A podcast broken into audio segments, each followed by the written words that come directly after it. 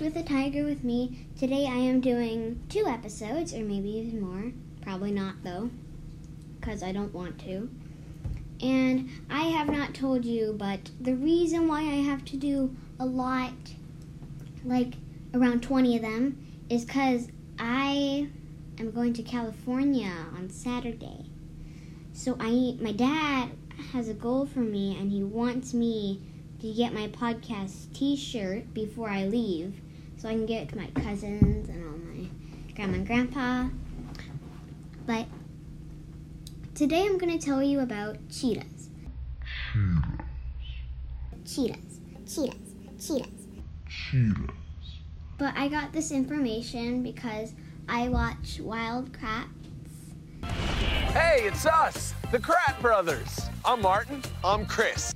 and like a new couple episodes, like brand new ones, come out like every weekend, like around Saturday and Sunday. And if you haven't watched it, you should try watching it because it is really fun and entertaining to watch. So, cheetahs can run. Let's start off with this fact. It's actually really fast. It's a fast fact.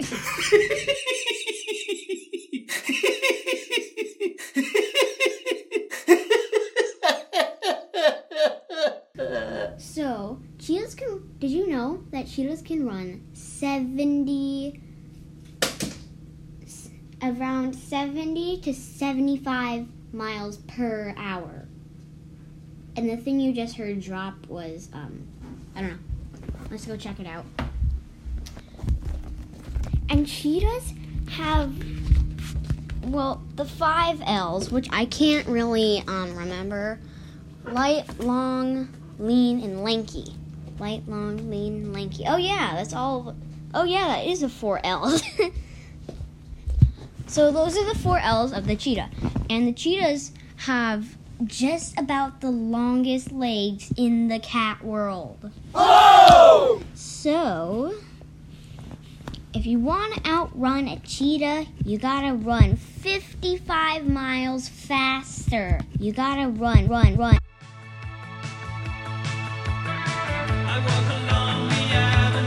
You gotta run.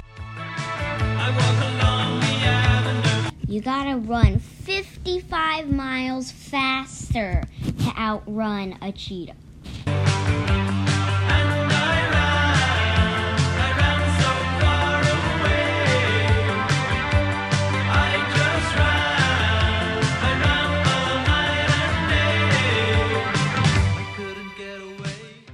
I just felt like running. Run, Forrest, run! To outrun a cheetah. And still, scientists haven't invented anything that can go faster than a cheetah, or at least the same speed as a cheetah. Cheetahs are a really fast cat, and almost everyone wants a piece of lions, leopards, basically anything in the savannah that want, will want something of the cheetah's prey. So, cheetahs hunt in groups, and then what they do is they go on top of ant mounts or big rocks, and then go, and then, like, with their group, they look they look around for prey and predators that want to either eat their food or just want to take their food from them. Because everyone in the savannah wants a piece of the cheetah's prey.